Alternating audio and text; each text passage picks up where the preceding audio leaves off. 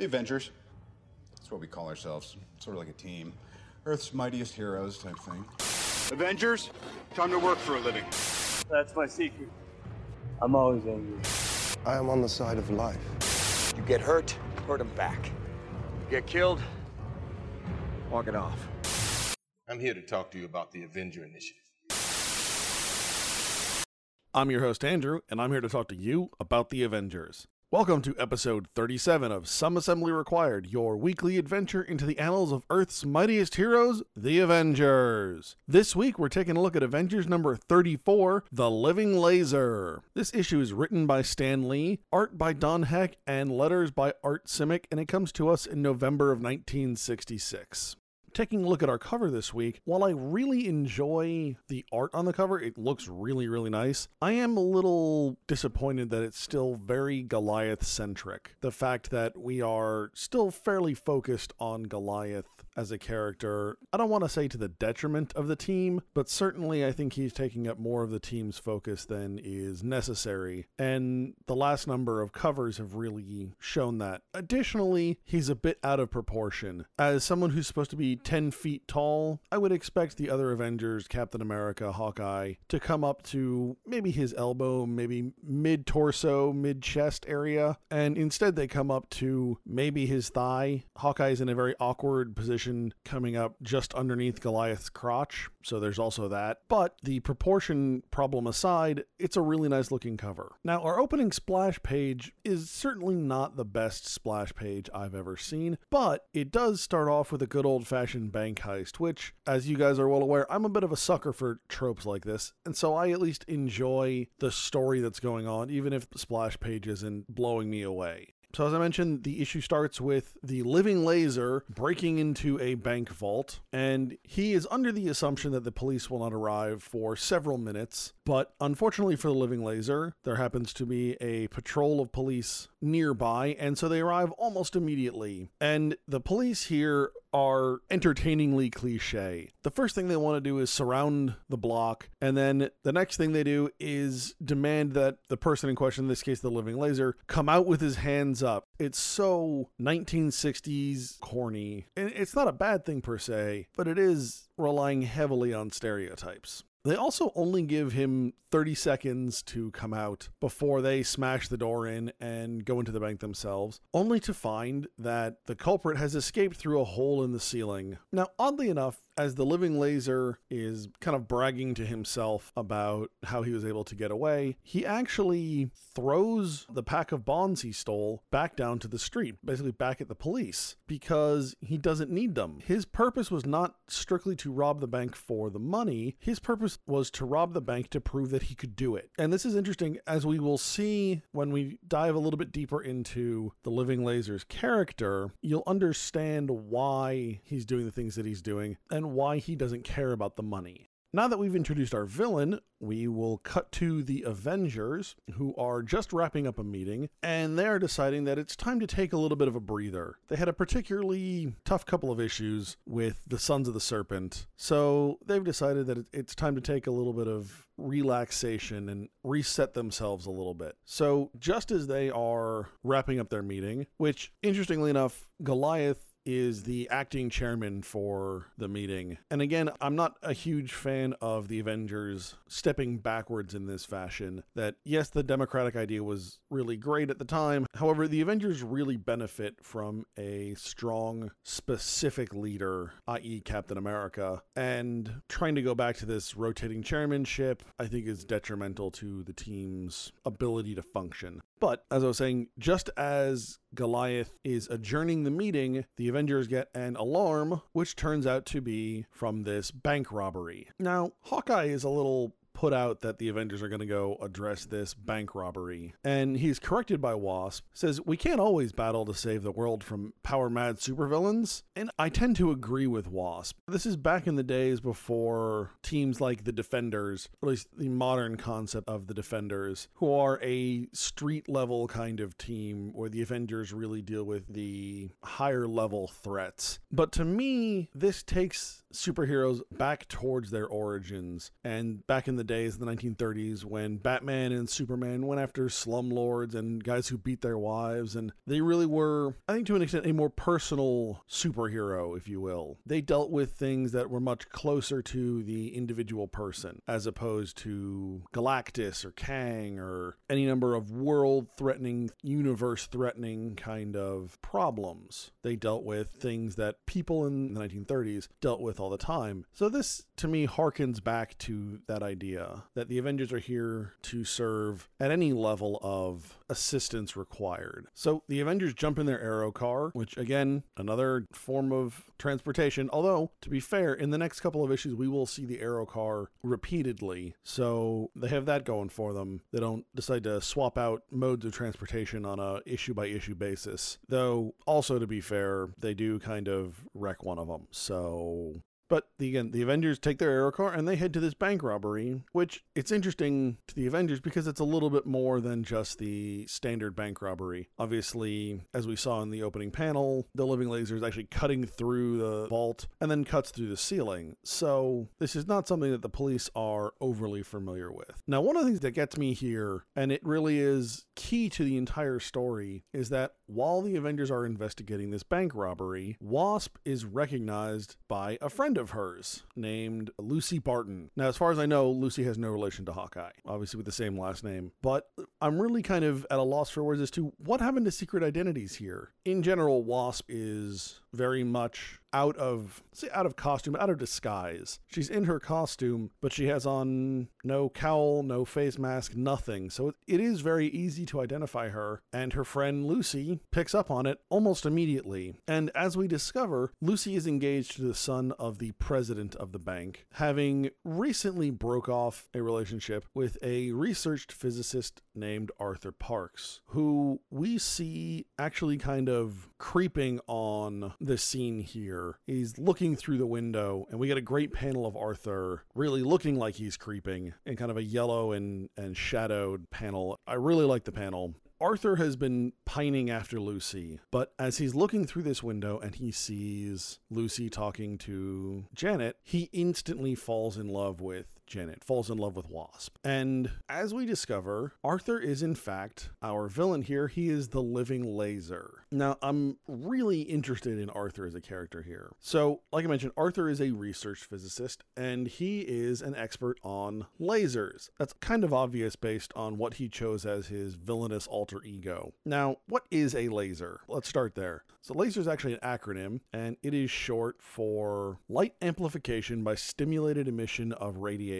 And lasers were fairly new in the 1960s. It's one of the things I actually really like about Stan Lee and Marvel Comics in the 1960s is that they tend to be on top of science and cutting technology. They don't obviously get it right very often. I mean, Stan Lee's uses of radiation are kind of ridiculous, but the fact that he takes these ideas and tries to incorporate them into the books really interests me. The fact that he doesn't get them right is that's a different story. But the first lasers were only invented in 1960, and it's based on research that, that really came around from the mid to late 1950s. So, about seven or eight years worth of work from really theoretical to physical execution of lasers. So, Arthur is really on the cutting edge of science in the 1960s. It also tells me that Arthur's a very intelligent man. And as is often the case, very intelligent individuals are also kind of troubled or haunted individuals. And we get that sense from Arthur. Arthur goes home after seeing Wasp, and we start to hear his internal monologue. And there is a definite descent into madness, some kind of obsessive mental illness that obviously started earlier with his obsession with Lucy, but has now been transferred to Wasp. And it's really fascinating to watch Arthur kind of fall down this rabbit hole. As I mentioned, Arthur is obsessed with Wasp, so he needs to figure out a way to win Wasp over. And he decides that the way he's going to do that is by defeating Goliath and proving how powerful a man he is Back at Avengers Mansion, the team is going through a number of different training exercises. Now, the training regime here also gives us some insight into the team dynamic in that Captain America and Hawkeye are working very closely together, and Goliath is nearby, but he's really off doing his own thing, doing huge weightlifting. It actually reminds me of an old Planet Fitness commercial, and they had a, a big muscle bound guy, and the, the Planet Fitness rep is trying to talk to him about the gym and just things in general. And the guy's only response is, I pick things up and put them down. I pick things up and put them down. And that's kind of what Goliath is doing here, because he's just got one giant dumbbell that he just keeps picking up and putting down. But Goliath's distance here and his lack of integrated training with the team really demonstrates the fact that Goliath isn't fully incorporated into the team in the way that Hawkeye and Quicksilver and Scarlet Witch have become. Now, some of that is just his long absence and the fact that the team has changed while he was gone, but some of that is also, I don't know if call it by choice, but certainly by attitude. Goliath has a very specific mental image of how the Avengers should work, and it doesn't necessarily mesh with the reality of the team anymore. And I think he struggles to change that mental model and adapt and be a better part of the team. Now, unfortunately, that also, because of her closeness to Goliath, means that Wasp also struggles to fully incorporate into the team. I I think that's going to change over time, especially with Wasp, but at least currently, there is certainly a deleterious effect.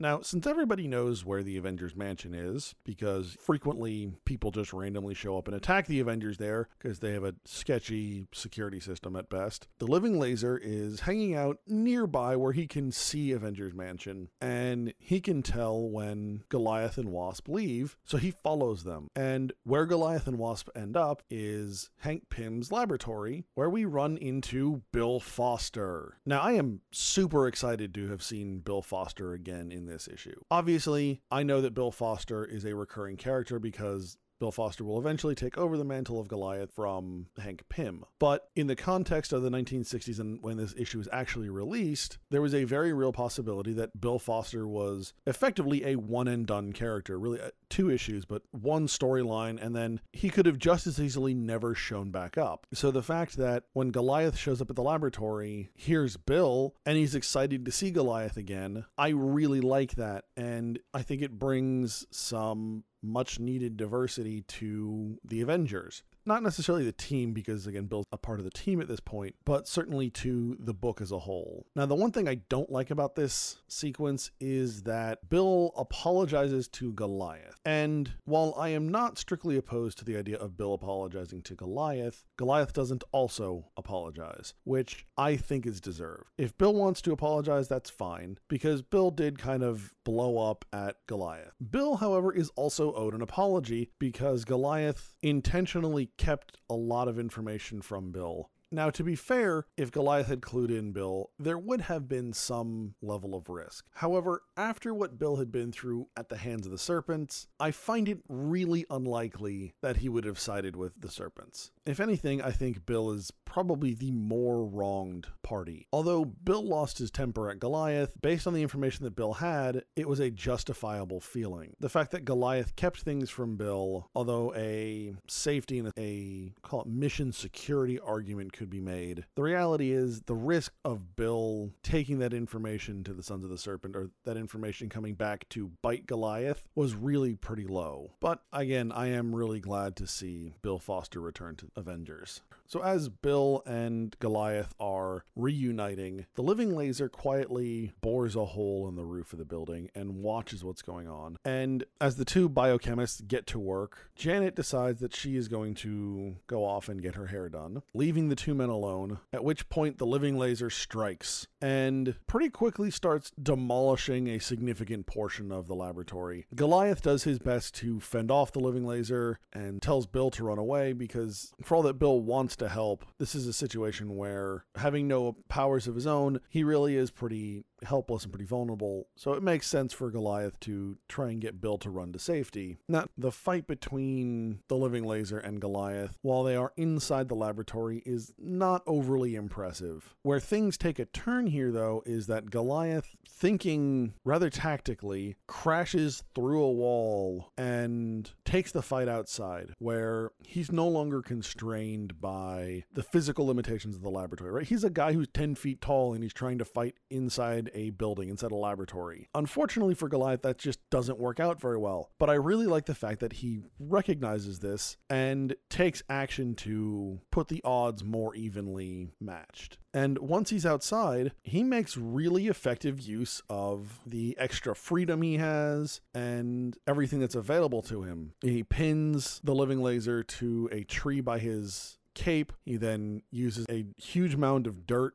to cloud the living laser's vision so he can't shoot. When the living laser eventually gets free, he swings down from a tree and grabs him and takes him down. He uses everything that's there to the best of its ability, the best of his ability, and it's a brilliant decision on his to change the conditions of the fight. Now, through this whole thing, the living laser just will not stop running his mouth, and all I can think of is the scene from The Incredibles when Mr. Incredible's fighting Synapse for the first time, and suddenly Synapse stops and goes, "You sly dog, you got me monologuing." I mean, that's that's what the living laser's doing, and it doesn't work out for him. Although Bill Foster ran away a little bit, he didn't run very far. So once Goliath has finished with the living laser, he is able to go and summon the rest of the Avengers who come to back up Goliath. And Captain America and Hawkeye come and take the living laser into custody while Bill and Goliath go back to their work. Though I'm not exactly sure how because their lab was severely trashed. But at any rate, as Captain America and Hawkeye are escorting the living laser to, I guess, the authorities. It's a little unclear as to where exactly they're taking him. The living laser regains consciousness and blasts his way out the bottom of the Avengers Aero car, which brings me back to the idea of why nobody in the Marvel Universe thinks to strip villains of their equipment when they're taken into custody. Back in Avengers, it's either 15 or 16, where the Masters of Evil reunite after the death of Baron Zemo. May actually even be a later issue than that. But we find Black Knight and the Melter still in their full costumes. Although Black Knight doesn't have his lance, he doesn't have his weapons, like Melter's still got his equipment. And I don't understand why. You know, the argument then was, oh, they want to send some guys from Washington to study the villain's equipment. But it's like, can you not do that without them? Like, do they have to be wearing it for that? It doesn't make any sense. And again, here, the living laser wouldn't be able to punch his way out of this aerojet if it weren't for the fact that they left all of his equipment on. And guess what? Because of this, the Avengers end up crashing their Aero car. All that money and all that hard work that Tony Stark put into this car, and they just crash it. It's really inconsiderate of them. Now, in addition to the demise of the Aero car, we get to see Captain America and Hawkeye working together a bit more outside of their training regime. And it shows me that Cap and Hawkeye have really developed a very tight and close working relationship that the previous iteration of the Avengers really lacked. And again, I really want to see Goliath become a part of this closeness among the team. But right now, scenes like this further emphasize the idea that Goliath is separate from the team. After his escape, we start to see Arthur Parks spiral even further downward. And really, what started as him dressing up and developing these weapons to screw over the guy who's marrying his ex girlfriend has now spilled over into this feud and vendetta against the Avengers whatever's going on with Arthur here, it's obvious that he has no concept that he is doubling down on a bad idea and that he has really lost control of the situation. It's one thing to want to take vengeance against someone who Arthur doesn't really have a personal beef with, not really, not justifiably, but someone who I think we can all understand why Arthur might want to take action against him to the Avengers, who Arthur really has has no legitimate problems with until he makes them for himself. Now, as part of this downward spiral, we see Arthur attacking a large number of targets. And I think what's going on here is that we are actually seeing the comics code, or at least the fear of the comics code, in action. Arthur attacks a building, an airport, and a ship. And in all three instances, the dialogue makes it very clear that it was an abandoned building, it was planes that didn't have any passengers on them that were going overseas, and that the ship was going to be a target ship, a dummy ship. And it strikes me that the reality of what was intended here is to make the living laser a very serious public threat that fits with his downward spiral in his mental state and the fact that he wants to more actively engage the Avengers. Right? Destroying a building, destroying planes with passengers, and sinking a ship, all of these things would draw the attention of the Avengers, let alone all of them combined. But the dialogue insisting that effectively nobody is hurt and that he's running around kind of being a nuisance really undermines the actions that the living laser is taking. And again, I think it's either it was a edit by the code or a fear of edits by the comics code that prompted them to put those boxes of dialogue in to lessen the sting of the actions that the living laser is taking. So, with everything that's going on, the Avengers have now gone out to actively look for the living laser and see if they can't find him before he strikes again. So, we see Captain America and Hawkeye out on their jet scooters, which are really cool little pieces of technology. I really do, in fact, like them. I was hoping that we would get to see more of them after the first time when Goliath used it to get to South America, and I'm glad to see they've made a return. But eventually, Hawkeye and Captain America see the living laser taking pop shots at a bridge and causing traffic mayhem. Now, in the Living Laser's defense, having lived in New York City, it does not take much to cause traffic mayhem. At one point, I was trying to come home from Pennsylvania, and a watermelon truck rolled over on the Tappan Zee Bridge. And long story short was I sat in traffic for almost three hours trying to go less than a mile getting across the George Washington Bridge because a watermelon truck flipped. It was one of the worst traffic experiences I have ever had in my life, all because of a watermelon truck. So the traffic here, the problem problems that are being caused. Maybe they're from the living laser, maybe they're not. Maybe he's just taking advantage of stopped cars and taking little pop shots at them. But at any rate, Captain America and Hawkeye figure out which building the shots are coming from. They chase the living laser into the basement of the building, only to be trapped behind a series of laser bars. Now, Captain America has treated his shield in a laser reflecting or deflecting coating that is recommended to him by Tony Stark, but it's only got a short life. And when Hawkeye and Captain America are imprisoned behind these bars, it's after Cap has already deflected several shots from the living laser. So he's unsure if his shield will be able to take any more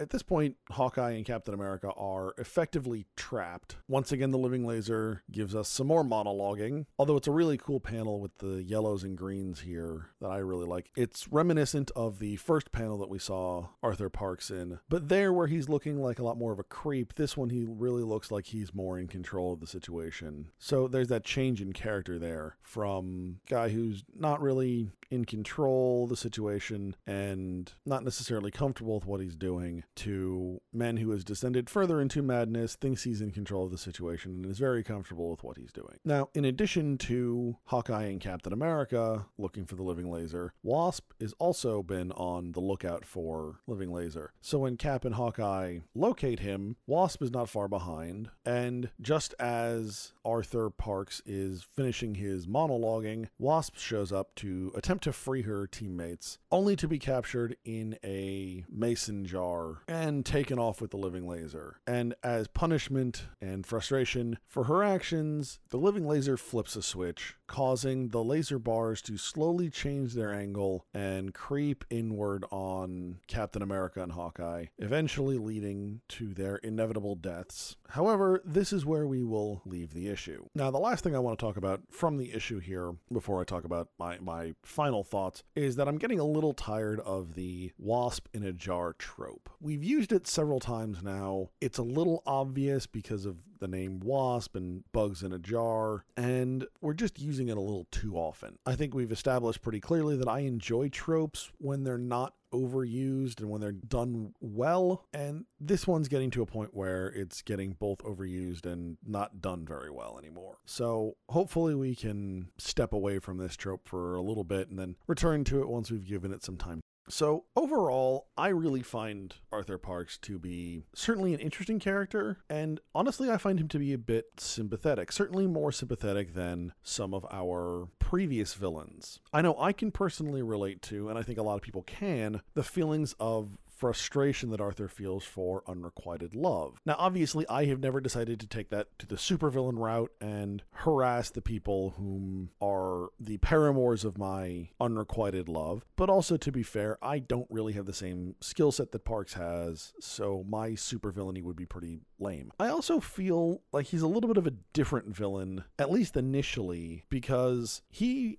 has and wants nothing to do with the Avengers. Most of the villains that we have encountered, in some way, shape, or form, are taking action against the Avengers because of something one of their particular members has done. I think the other exception to this has probably been Swordsman, who is really doing it strictly for his own personal gain and ego. But if you look back at, say, the Masters of Evil, where each of the Masters of Evil have joined that team because they want revenge on a particular Avenger. Arthur Parks isn't initially obsessed with getting back at the Avengers for things they have done to him in the past. Instead, he has this obsession with Lucy Barton, which then becomes this obsession with Wasp, and that finally in turn drives him into conflict with the Avengers. There's an interesting and almost relatable aspect of mental illness that couples with the obsession that Park exhibits. And again, I think that makes him a very sympathetic and very interesting and somewhat relatable villain. And again, different than we've seen before. Different is good. I, I love to see new and different and unique characters and villains enter into these stories so that it's not the same thing every time. And I think Arthur Parks helps to make things different in this issue. Remember, you can find us at AvengersAssembly.com. You can follow us on Facebook, Instagram, and Twitter. And you can find this podcast on iTunes, SoundCloud, and YouTube. If you'd like to be a part of the conversation, send your questions and comments to Andrew at AvengersAssembly.com. Next week, we're going to be taking a look at Avengers number 35 The Light That Faded. All right, hey. All right, good job, guys. Let's just not come in tomorrow. Let's just take a day. You ever tried shawarma? There's a shawarma joint about two blocks from here. I don't know what it is, but I want to try it.